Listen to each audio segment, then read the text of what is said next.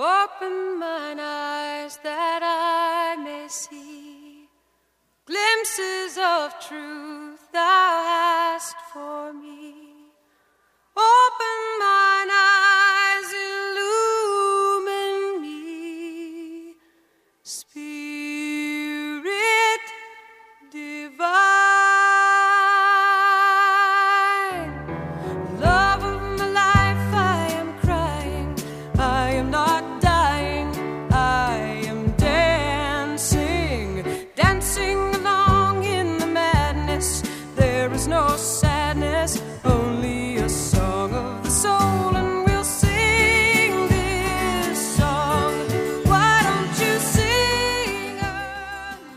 like to invite you to a soul level encounter. Music has an incredible ability to proclaim the soul's language beyond what mere words can speak. That's what we seek as we invite our guests to share their song of the soul. You will hear the music that has charted the steps of their spiritual journey, that has provided a touchstone in the soul's dark night and sung the heart's awe and joy when come to the light. Over the next hour, you will be a witness and companion to our guest's spiritual path and sacred testimony. Welcome to Song of the Soul.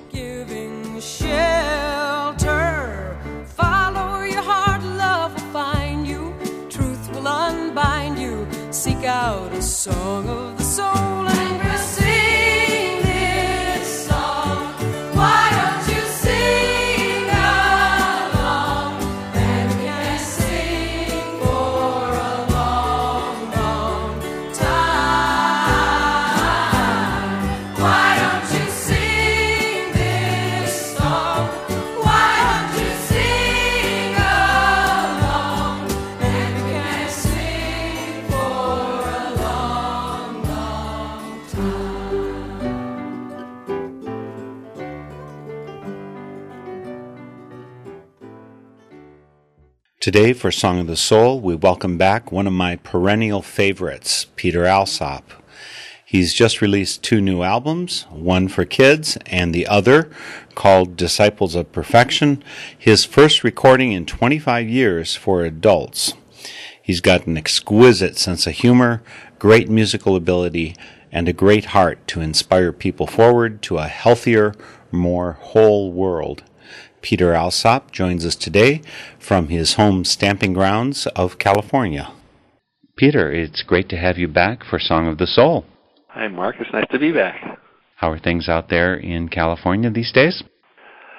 People are hustling and bustling, like the rest of the country, I guess, getting ready for the holidays and trying to figure out what's going on in the world with the, with the government seemingly in turmoil and people being concerned about finances and the environment and arguing about tactics. I think we're like the rest of the country. Hmm? Some people think of hustling and bustling positively and some negatively, you know, like you're getting things done. How do you react to the idea in general? I always hustle and bustle. Uh, it's hard for me to sit still because there's so many things that I, I love doing and find myself engaged with. So I see it as a positive activity. Is it possible to have too much of a positive thing? Of course. As a Quaker, you know, I tend to think of breathing and centering down and such as being important. And, you know, one of the songs on one of your new albums, Disciples of Perfection, is breath. Breath is, of course, what connects us, but it also brings us home. So, hustle and bustle, breath, compatible, incompatible? For me, well, my song Breath is about, you know, and we were going to start with Disciples of Perfection, but we could actually start with Breath if you if you want to do that, and then we can talk about that afterwards. You want to do that? Sure, let's do it. Let's listen to something off of Disciples of Perfection, and this is one of Peter's newest albums. The song is Breath.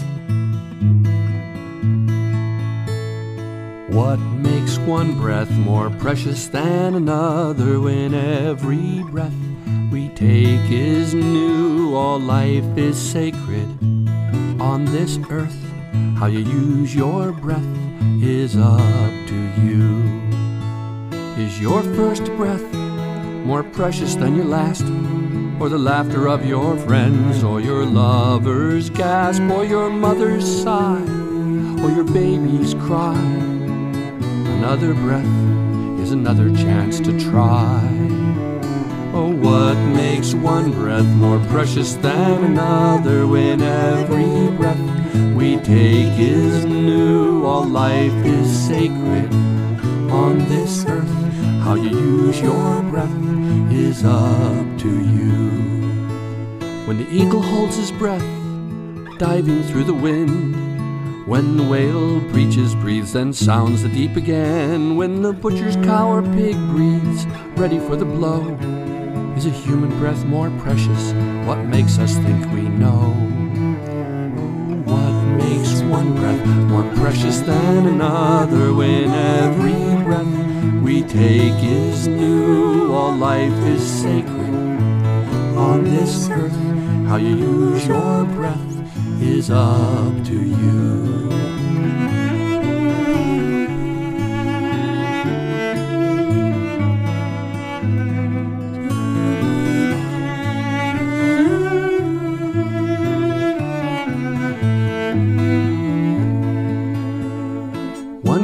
Time is all we really get. If we're still breathing, then we're not dead yet. Though we worry about our future and our past may have regrets, we're birds of a feather. We all breathe this air together. Oh, what makes one breath more precious than another? When every breath we take is new, all life is sacred this earth. How you use your breath is up to you. All life is sacred on this earth. How you use your breath is up to you. That was Peter Alsop and his song Breath off of his new album, Disciples of Perfection. Breath. So let's go into some more insights about breath here. You cover a lot of different breaths going on on this planet, you know, the animals and ourselves and other people and, and pigs uh, getting ready to be butchered. What brought about this song for you, Peter? Well, you know, I'm constantly been looking for ways for us to, you know, we're all unique and special, and it's really important to have diversity in the world. So often that gets that's what gets focused on, and I'm trying to look at some common denominators, things that we all do. You know, the idea of preciousness. You know, when you love someone, you think that of them as precious, but there's also almost a hierarchy of who's more important, whose breath is more precious here. You know, which one is the one that should survive? And if we had to pick someone who couldn't breathe anymore because we only had limited air, who would that be? That's the basis for a lot of the discrimination and a lot of the, and I mean that not in a discriminating way, but in a in a uh, a way that is hierarchical and says we want to have this instead of you. We're going to supply more resources for ourselves than you you know, you talk about ageism and sexism, racism and able-bodiedism and heterosexism, all of these different kind of things. I saw a button one time Mark said, let's make those isms wasms, which I liked a lot.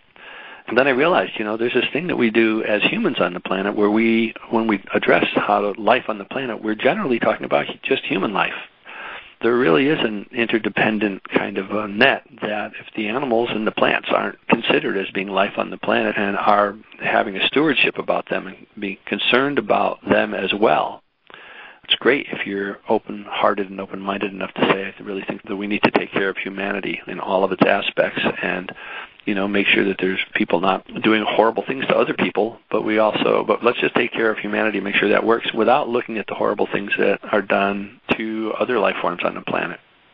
So it just is, as with most of my songs, I wanted to get it out on the table to just consider that. How do we know that our breaths are more precious than the pig or the cow that might be being butchered to be eaten? How do we know? And I'm not passing judgment or telling anyone what they should think. I just think that it's a worthy thought to get on the table particularly since this is a program called Songs of the Soul. It's, that's for me is where the soul resides in considering what we're doing here and why we're doing what we're doing.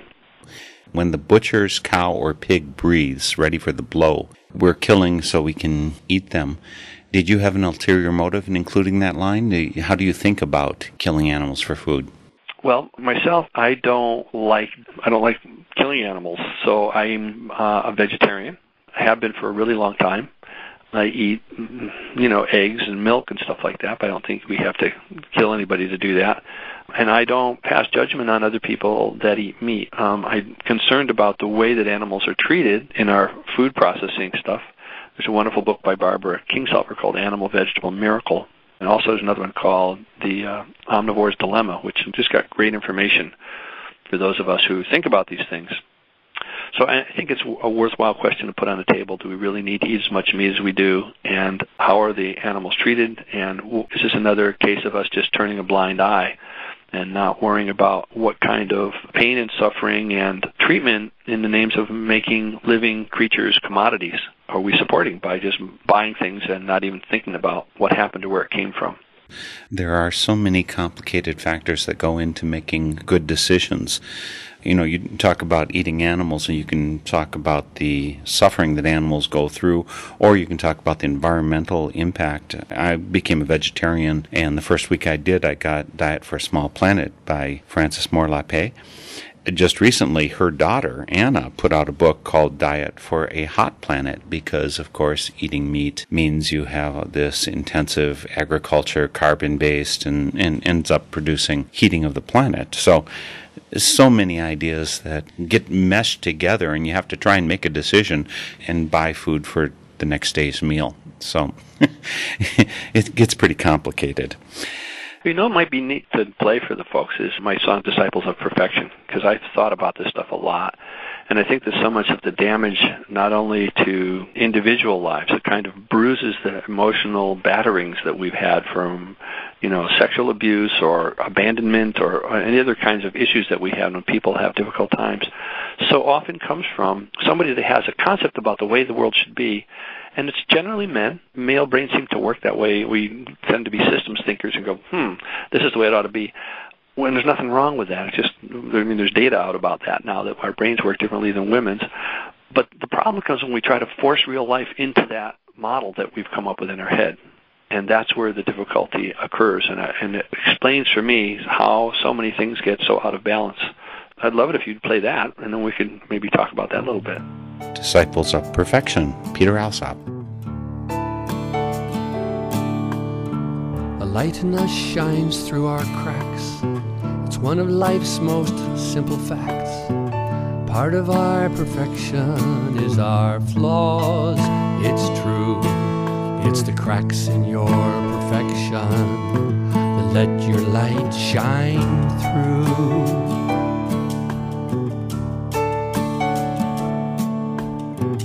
When uncertainty appears, certain people feel fears, feelings huge and very imprecise. So use your head, not heart, they say, if you want to make things nice.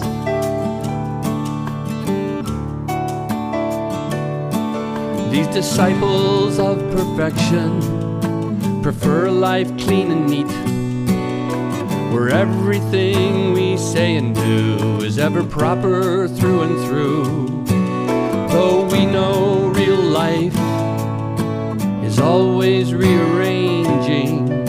Disciples of perfection don't like changing.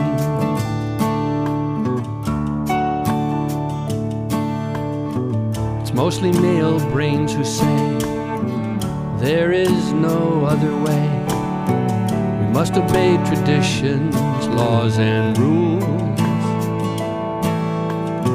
Without them, life is chaos We must fight for ideals. It's clear it's not important how one feels.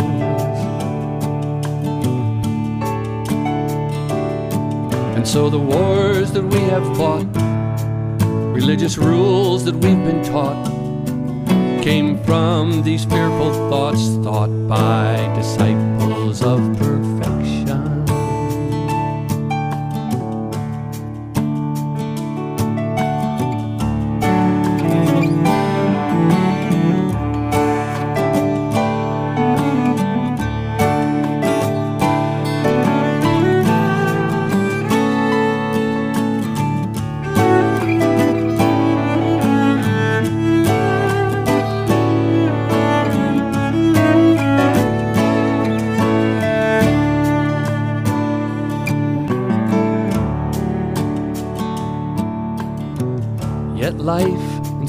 All the rain, is perfect with its flaws and pain. Stumbling paws and feet and flapping wings. Perfect with the off key notes, it sings when someone lies. A thousand perfect tears in perfect eyes. In every scraped knee of a child, grandma's ancient toothless smile. When we get hurt, if we strike back, is that a flaw or just a perfect crack? Is life broken when a beggar begs, or part of life like cracks and eggs, which is where life's perfect light shines through?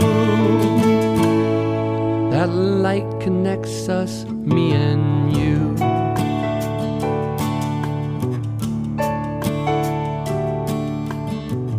Light in us shines through our cracks. One of life's most simple facts. Part of our perfection is our flaws. It's true. It's the cracks in your perfection that let your light shine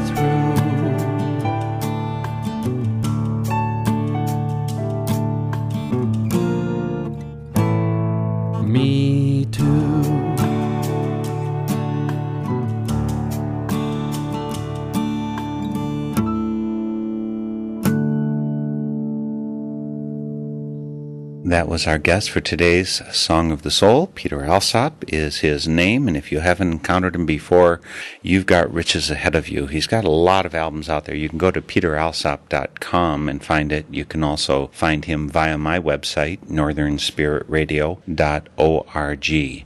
That was Disciples of Perfection from the album by the same name. I guess maybe it's uh, your central thesis for the album. A lot of my prior work has been, you know, I do a lot of work with kids and families. I'm a psychologist, and there's songs like "My Body's Nobody's Body But Mine," which has been a, sort of a classic. I know it's actually had parents tell me that it saved their kids' lives. I mean, what more could a songwriter ask for? You know, it's about setting boundaries, and that's about child sexual abuse and prevention of that. And it's kind of like you kind of get it. It's in one piece. And what what I've been struggling with over the last 10 or 15 years is the growing population, the lack of empowerment of women in the world, and what that means, and where that comes from, the other kinds of disparities of privilege, of wealth, and heterosexism, all sorts of stuff that goes on. It seems to tie together, you know. I mean, the way that whether we're going to have government controls on economics becomes a thing about freedom in America, and and it ties in with the way that Monsanto is doing stuff with uh, genetically modified foods and making profit. And then again, what we were talking about with Breath about how we treat the animals and what all this stuff is connected. I was having a hard time, Mark, trying to write write a song that would fix everything. So after lots and lots of thinking and talking with lots of people and reading and stuff like that, when I started to come up with going, you know, it seems to me that this really has to do with the way, because when you look on the news, it's mostly men doing this stuff that are you going, this doesn't feel okay to me. What's going on with you, buddy? What are you thinking? Not that uh, men do wonderful things as well, but it's the way our brains work that I see some of this stuff, and I'm not trying to let people off the hook. I'm trying to just be more clear about what's going on so that we can intervene in ways that to short circuit some of the kinds of damage that happens from basically what is, I think, fear. When people are afraid. It's really important we do it this way. If we don't do it this way, who knows what will happen? Chaos will come. And so what I did with Disciples of Perfection was to take a lot of songs that talk about how do you take action, how do you do that. There's a song called Pick One, which I don't think we're going to do today, but it's about picking one cause and trying that. You know, there's, you know, the bank and about Social Security, and there's a song called The Guitar, you know, Low Flying Crows is about, you know, taking a look at what goes on with our genetically modified foods. And I wanted to put it all in a frame where I'm not pointing saying, you know, you're there's something essentially wrong with you about other people because that never falls on very rich ground either. People don't want to hear that.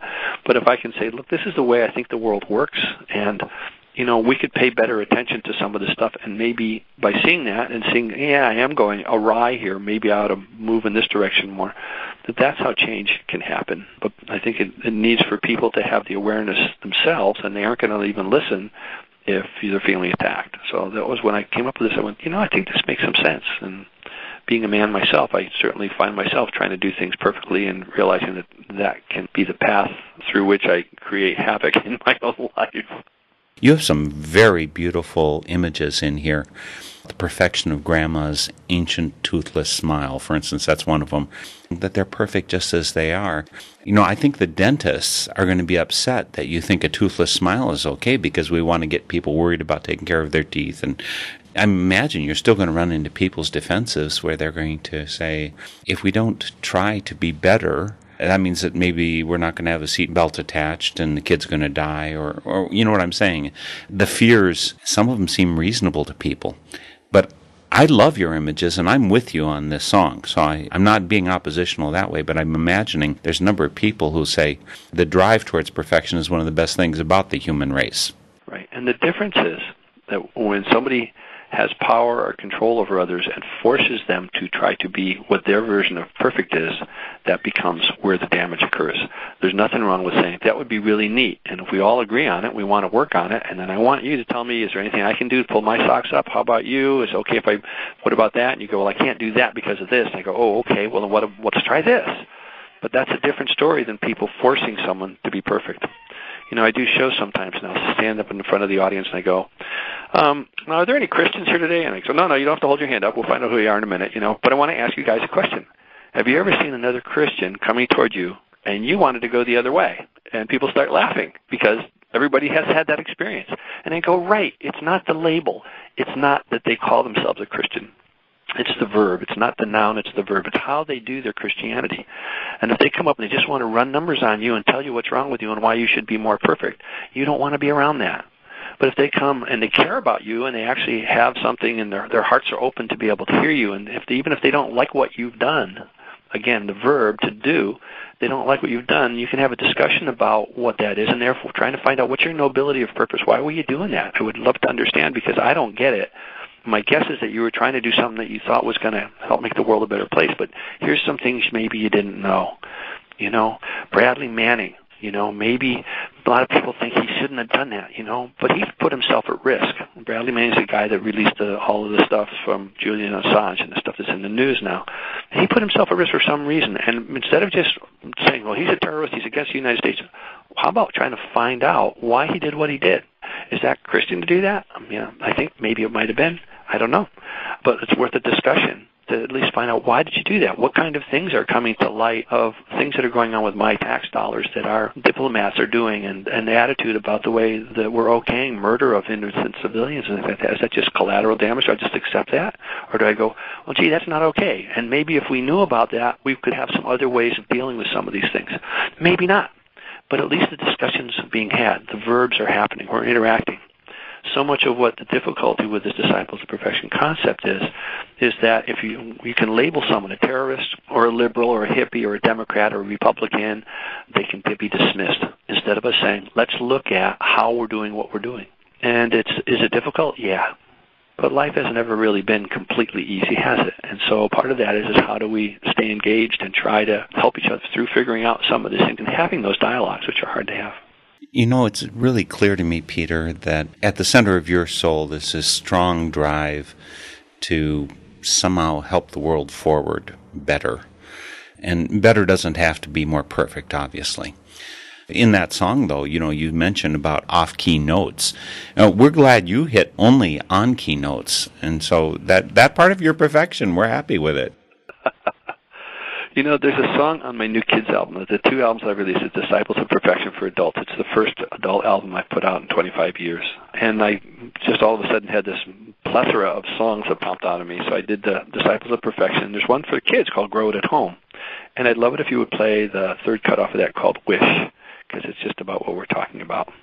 We'll do that then. Wish, Peter Alsop. I wish I could write a song I wish I had purple hair. I wish I was really strong. And I wish we had clean air. I wish I had enough money to buy stuff I wanna buy. I wish I had a trampoline. I wish that I could fly. Oh, I wish. I wish. Oh, I wish.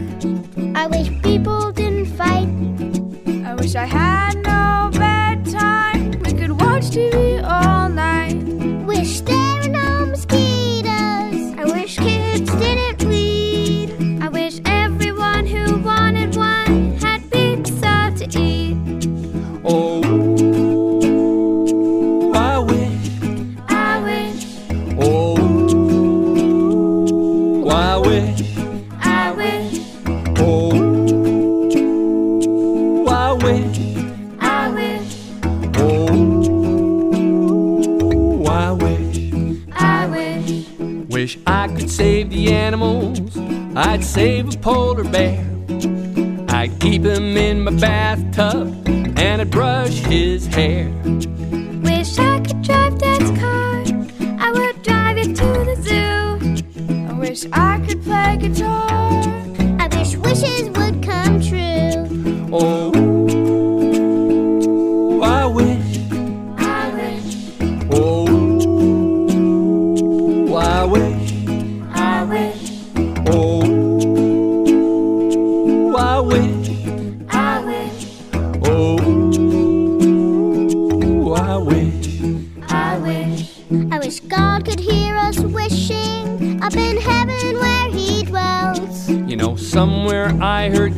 helps those who help themselves. Cause when we wish and wish and we get no satisfaction, then something needs to change. We gotta take some action. So when I wish for something, I take out my mirror. I can see who needs to help me. Yeah, couldn't be much clearer. Cause sitting here and wishing, sitting here and wishing, let's get up and take some action. Oh.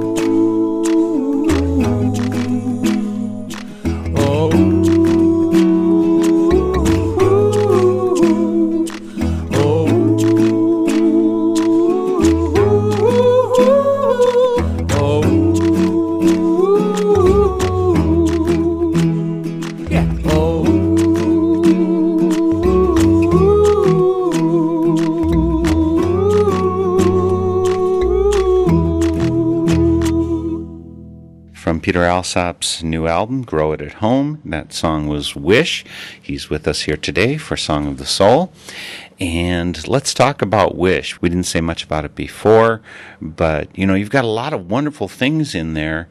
But at the end of that song, Peter, I guess you, you talk about maybe moving from just wishing to action. Is that what the point of the song is from your point of view? You're so right on. You're perfect. uh, yes, no, that's of course what it's about.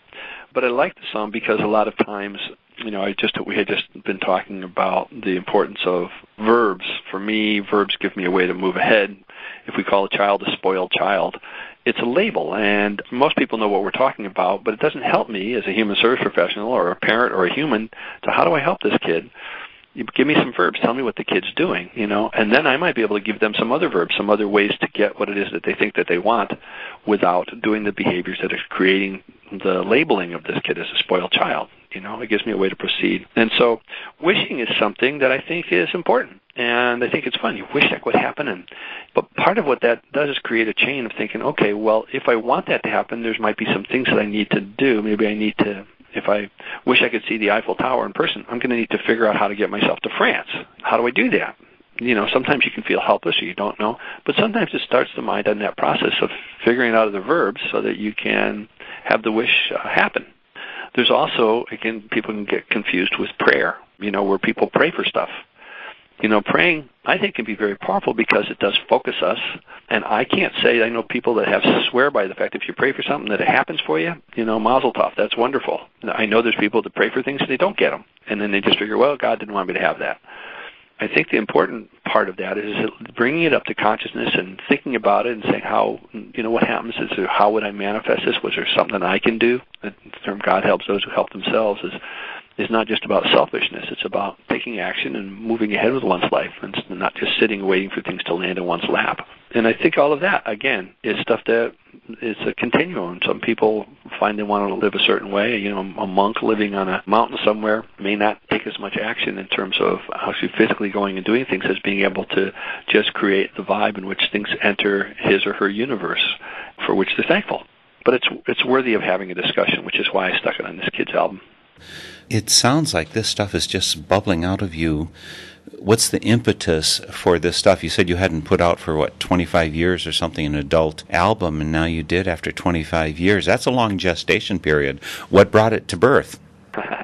well, I've been working. I mean, I have like 17 or 18 albums out. So in the interim, I've been putting out kids albums, and I, some of those I was putting out a new one every year. Been winning awards for them and stuff because I'm dealing with a lot of the stuff that parents and, and kids and families struggle with instead of, you know, not just ABC 123 kind of albums, but uh, songs about dealing with loss and grief in families, dealing with the protection, setting boundaries, self-protection issues for kids, chemical and codependency issues. I like to actually use humor in my songs probably 85% of my song material is covert parenting information because if you do a workshop for parents, the ones who come are the ones who need it the least, you know. So if I write some wonderful kid songs that are funny and fun and are getting awards, there's other parents that wouldn't go to a be caught dead at a parenting workshop, but will buy this for their kid. And the, the songs are coming up, and the kids singing things, and the parents are thinking, "Oh, yeah, I guess I do that. Maybe I ought to cut that out." You know. So I've taken a look at a lot of those kinds of things to help parents create stories that are healthy, balanced stories for their family. And what I mean by story is the way we see the world is really important. And I try to look at the way I'm seeing the world, and and when I change my story, because I go, ooh, you know, I didn't realize I was doing that. That was hurting somebody in some way that I don't like the way I felt when I did that. How can I change my story? And one of those things that I thought we might take a look at, because I also have an album out that I put out called Christmas Holidays a number of years ago, one of the kids' albums. It's got a song there called The Tooth Fairy, the Easter Bunny, Santa, and God. And I wrote it because I realized that uh, my daughter caught me with my hand under her pillow, actually trying to put a dollar there, and when the tooth fairy was supposed to be doing it, and she said, "Yeah, the tooth fairy, I did that." you know, and I didn't know how to tell her that I'd been lying to her, and so that we have these stories that we tell that have great power in our lives. And I realized, I thought about it a lot, and I realized, you know, I don't know anybody that's ever seen God, but I know a lot of people that believe in God and find that the story in their life that God exists helps their life go better. And I'm one of them. I don't know if God exists or not. What I do know when I act as though that there's a higher power in my life who cares about me, has some lessons for me, and that has a sense of humor because when I catch myself doing something, I go, okay, I'm, we're doing this again, right? Because I didn't get it last time? Okay, big guy. When I do that, my life goes better my life goes substantially better when I act as though there's a higher power. And I don't need more proof than that. I mean, for me, that means that there's something involved in this that I can't see all the answers to, but that, that seems to work. So why not embrace it? Do I have to prove to somebody else and force them to believe that my God is their God and that they need to have the same kind of higher power? You know, and no, I don't. So I wrote the Tooth Fairy, the Easter Bunny, Santa, and God, and maybe your listeners would like to hear that.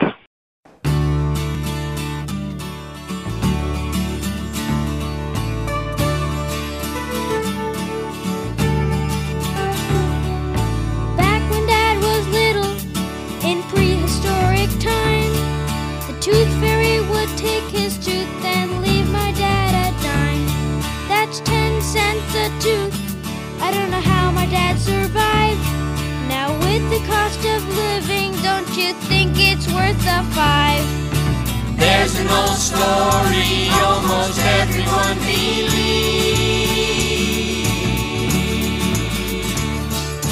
about the tooth fairy trading money for their teeth. When a story has some spirit that touches you, you can hold it in your heart and make it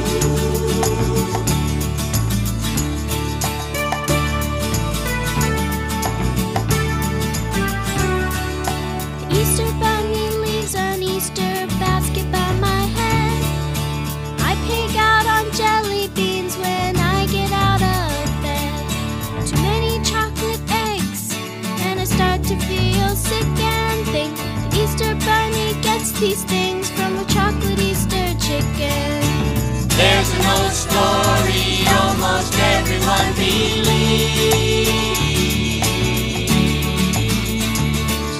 about the Easter baskets that the Easter bunny leaves.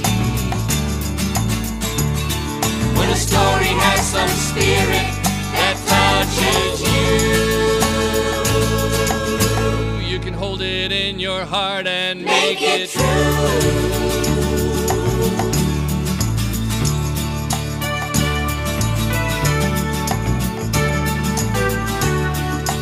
Santa fills my stocking with games and Christmas toys.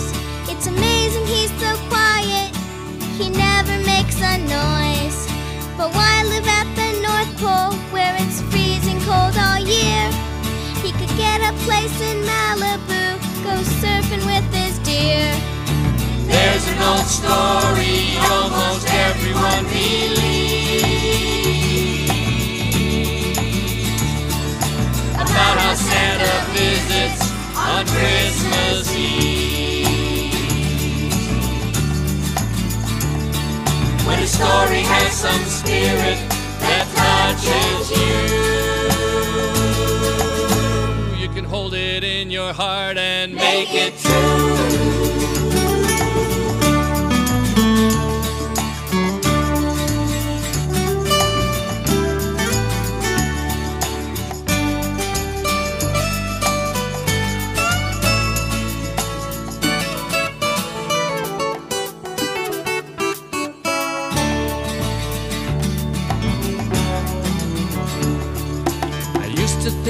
God should stop by just to say hello.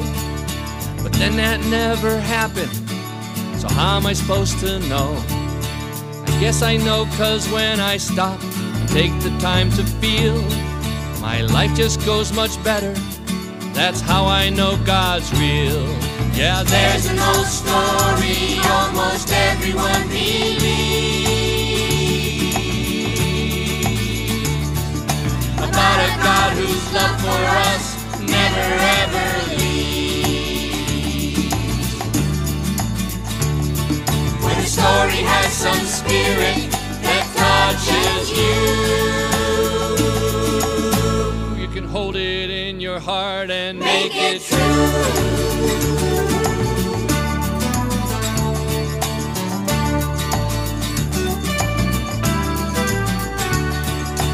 Story has some spirit that touches you, you can hold it in your heart and make it true.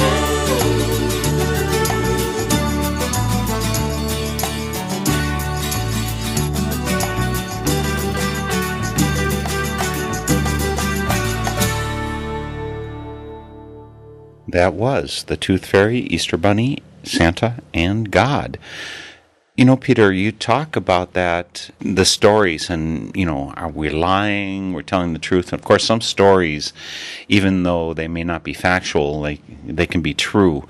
You talked about some stories that are helpful, even though we don't have the facts to back them up. I guess maybe uh, from that song, I'm kind of getting the idea that the Tooth Fairy is not one of those stories that, you know, really needed to exist. Maybe it was part of making kids eager to lose teeth. I don't know. yeah, I had wanted to do a, song about somebody who pulled out all his little sister's teeth just because he was just a little burgeoning capitalist and wanted the money. but I haven't written that one yet. Probably good that I haven't. But I don't know where that where that one came from. It would probably be interesting to look back at the etymology of the story. You know. But it is a story that when my kid busts me, am I going to lie to him or tell him the truth? I'm going to say, you know, it's me. And I also, yes, I I bought that uh that present that is under the Christmas tree. They put Merry Christmas from Santa on it. But I'm kind of acting in Santa's behest. And you know, I know there's some wonderful stories. And I'll tell my kid this about Santa. Santa Claus was uh, Saint Nicholas, and you lived over in Byzantium. You know, and it, when the slave traders would come and the poor families had to sell their children in order to feed the rest of the children, they would sell one of their kids to the slave traders. And St. Nicholas, he would raise money during the year so that he could help the families with money so they didn't have to sell their children.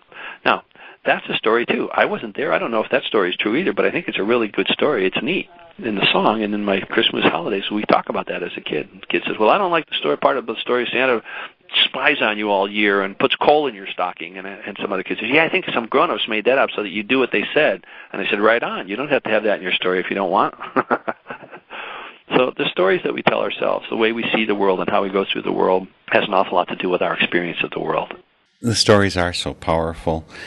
How do you celebrate the holiday seasons? Uh, you've got a wonderful diversity of songs on Christmas holidays. You've got one about the night before Hanukkah, and you've got when Jesus was a kid. And I hope people do go out and check out peteralsop.com and find these songs. But how do you celebrate these holidays? Uh, how do you think about gift giving and that kind of thing? Well, for me, a lot of that has to do with family I don't mean just DNA related family. I mean the family of people that you're around, people that you like and that you spend time with.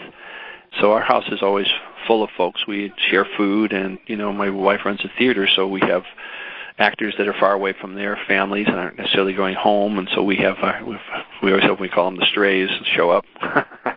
and we do a lot of potluck. People bring things. We have music and we talk and eat together. It's not religious, but it's spiritual. We have a circle and always hold hands and go around the circle and pass a feather, an eagle feather that I have and everybody gets to talk about, say something that they want to say, or something they're thankful for, or some revelation they've had during the year that that has been meaningful for them. Uh, you mentioned you were a Quaker, which I didn't remember, but you know I've gone to Quaker meetings and um, I love the idea that you don't say something. You, people are quiet; they just sit there quietly. It's amazing to me. I didn't grow up in that environment. People speak up when they've got something that they feel is really important to say. And so when you're we're passing the feather, the same thing goes on. If you get the feather and you can't think of anything you want to say, you just pass it to the next person. It makes it feel like a safe place, and I think that that's an uh, important piece of having a spiritual being on the planet and how we uh, treat and, and regard each other and other life forms here. When you mentioned that you did used to do the dollar under the pillow for the tooth, that leads me to think that you also did gift giving around Christmas. Any particular great gifts that you've given or received? Anything that stands out for you? There's a couple of things. Most of the shopping stuff that I do is I we do at Goodwill stores. My wife and I just we love going out digging through people's castaway stuff because there's just great treasures out there, and that's half the fun is trying to look for things. Oh, this would be neat for so and so, you know. And so yeah, we do gifts, but we don't. It's not about spending a lot of money on somebody. My friend, old friend Utah Phillips, and I had talked a lot about gifts. You know, he would talk about how what the truth of our lives are is, is that if you have a story, you don't need an object.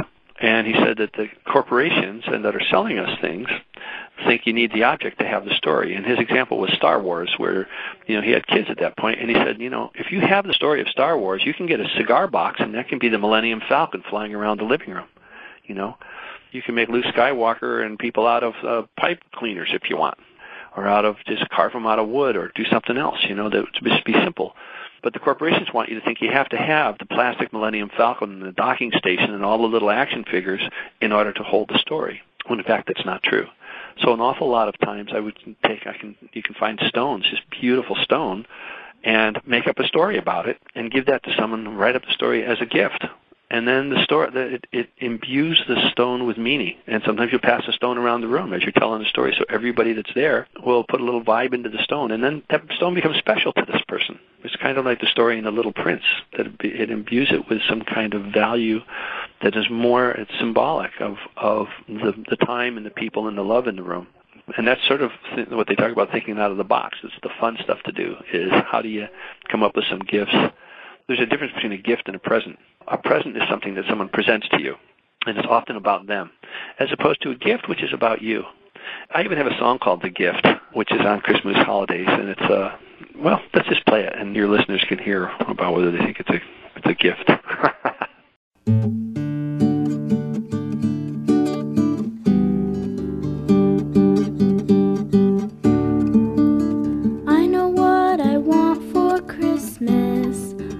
to Santa long ago. There's only one thing on my list, just listen, Mom, please don't say no. I'm sorry you got mad last night, Mom. I'm stubborn just like you and strong. You show me how to do things right, and you hug me tight when something's wrong. I love the things you do, such as at bedtime when we read a book. And you don't yell when you get mad, you just squint your eyes and look. But when you cough, I think you're choking. I get so scared, I have to say. For Christmas, Mom, would you quit smoking? throw your cigarettes away don't burn out in one great big blaze Or I'll make my squint eyes at you. I need you here for lots more birthdays. Don't quit for me, Mom, quit for you. Someday I will have some kids, Mom And, and they'll need Grandma hugs a lot. I need you too, Mom, I'm your kid and well, you're the only mom I've got.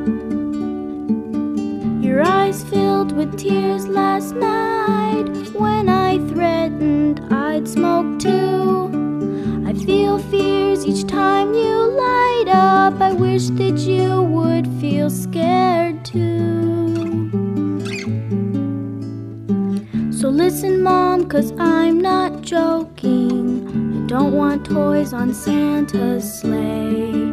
For Christmas, Mom, would you quit smoking? Throw your cigarettes away. I love you, Mom, so please quit smoking. That's all I want on Christmas Day.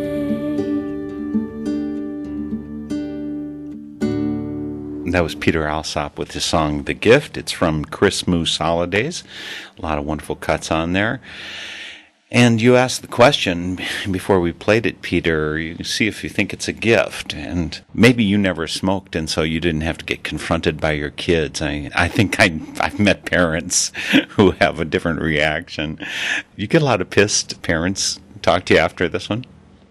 I actually have had some reaction to this. I remember one time I was doing it at the Kerrville Folk Festival, and some woman told, came up after the show and she says, "You know, there's a woman sitting next to me. She was singing along with all your songs, and she loved it. And then when you sang that one, she got real quiet. And she she said, just to herself, she was sitting there by herself. She said, "I don't like that song very much." it's one of those things where it's a song where the the guy's gone, "Hey, uh, where'd the kid get this album anyway? Grandma send that over here." and this song has actually helped some people to quit smoking too. I've been told. So who knows? You know, there's no right or wrong answers. I'm not trying to jam anybody into my version of perfection. We got just a little bit time left, Peter. What should we go out with? There's another song on the Christmas Holidays album that I like since we're coming into that time of the year, which is called Clean Out the Attic. And it's one of the things that I have trouble throwing things away. I just go, wow, this is still good though. You know, there's an old globe that my daughter has, and she says, I don't want it, Dad. Take it to Goodwill. I go, wait, but this is kind of cool. It's a really old globe on a stand. You know, the whole world. You can look at it.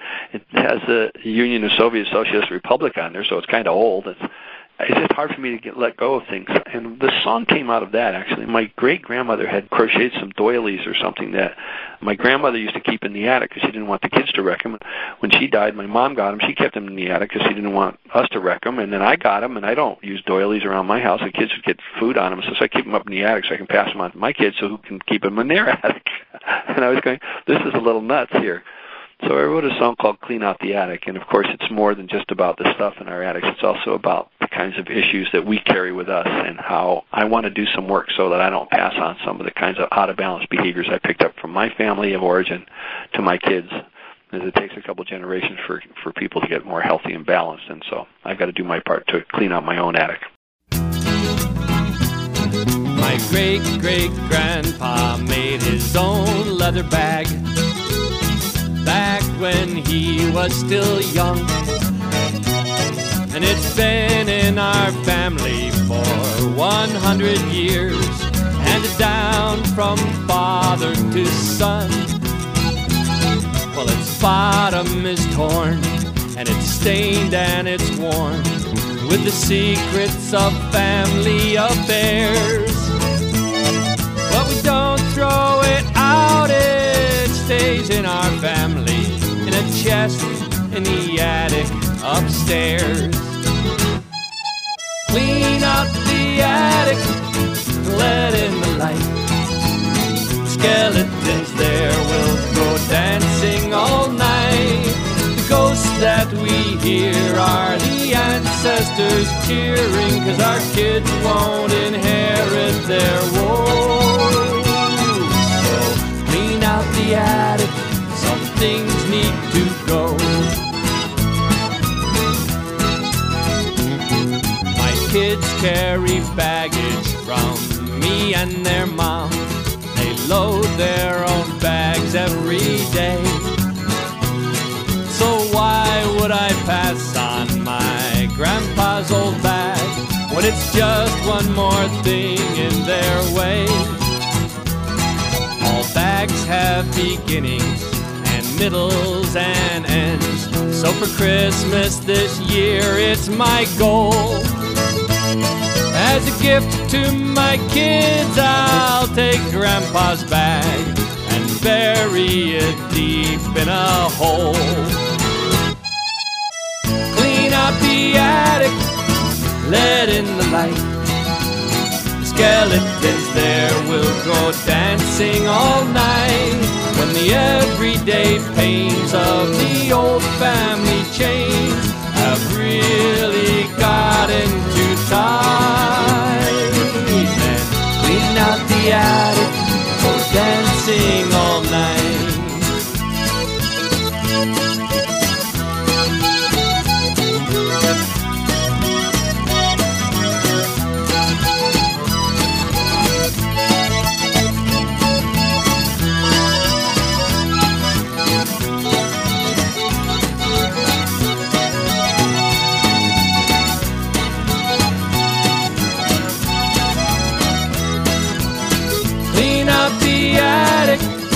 Let in the light. Skeletons there will go dancing all night. Ghosts that we hear are the ancestors cheering, cause our kids will have room to grow. So clean out the attic, some things need to go. Clean out the attic, let in the light.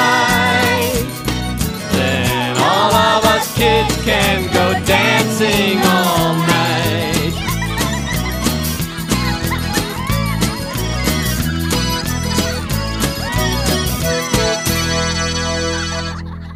That's Peter Alsop, Clean Out the Attic from his Chris Moose Holidays. As you've learned by listening to some of his songs, Peter does have a little bit of a penchant for puns. That song, however, it appears not only on Christmas Holidays, it appears on a collection of his called Songs on Recovery and Addiction. And one of the other things that you've learned about Peter in the course of this hour, he's an educational psychologist. He just doesn't do this for fun, although I think it looks like he gets a lot of fun out of it. I do indeed. Peter, it's been great having you back for Song of the Soul. I think we'll get together shortly for Spirit in Action with these two new albums you've released the kids' album, Grow It at Home, and the adult album, Disciples of Perfection. Is it okay if kids listen to Disciples of Perfection, or is that not good? I'm a big fan of. I played all my songs, adult or kid, for my kids and with them. And I figure if they have questions, what a great opportunity to talk about that. I probably wouldn't buy Disciples of Perfection and send it to some kids as a present simply because I have some great kid songs with other kids singing with me, and there's a storyline in all my kids' songs, and there's the words and the chords and things like that. So happy holidays, everyone. Thank you for having me on the show. Come on by peteralsop.com and see if there's anything there you want, or you can get in touch with me there too. Thanks again for joining me, Peter. The theme music for Song of the Soul is by Cris Williamson, and it's called Song of the Soul. My name is Mark Helpsmeet, and this is a Northern Spirit Radio production. You can listen to this program again, track down the list of songs included, and a whole lot more on my website, northernspiritradio.org. And I invite you to share your Song of the Soul with my listeners. Just contact me via my website. And please, join me weekly for Song of the Soul.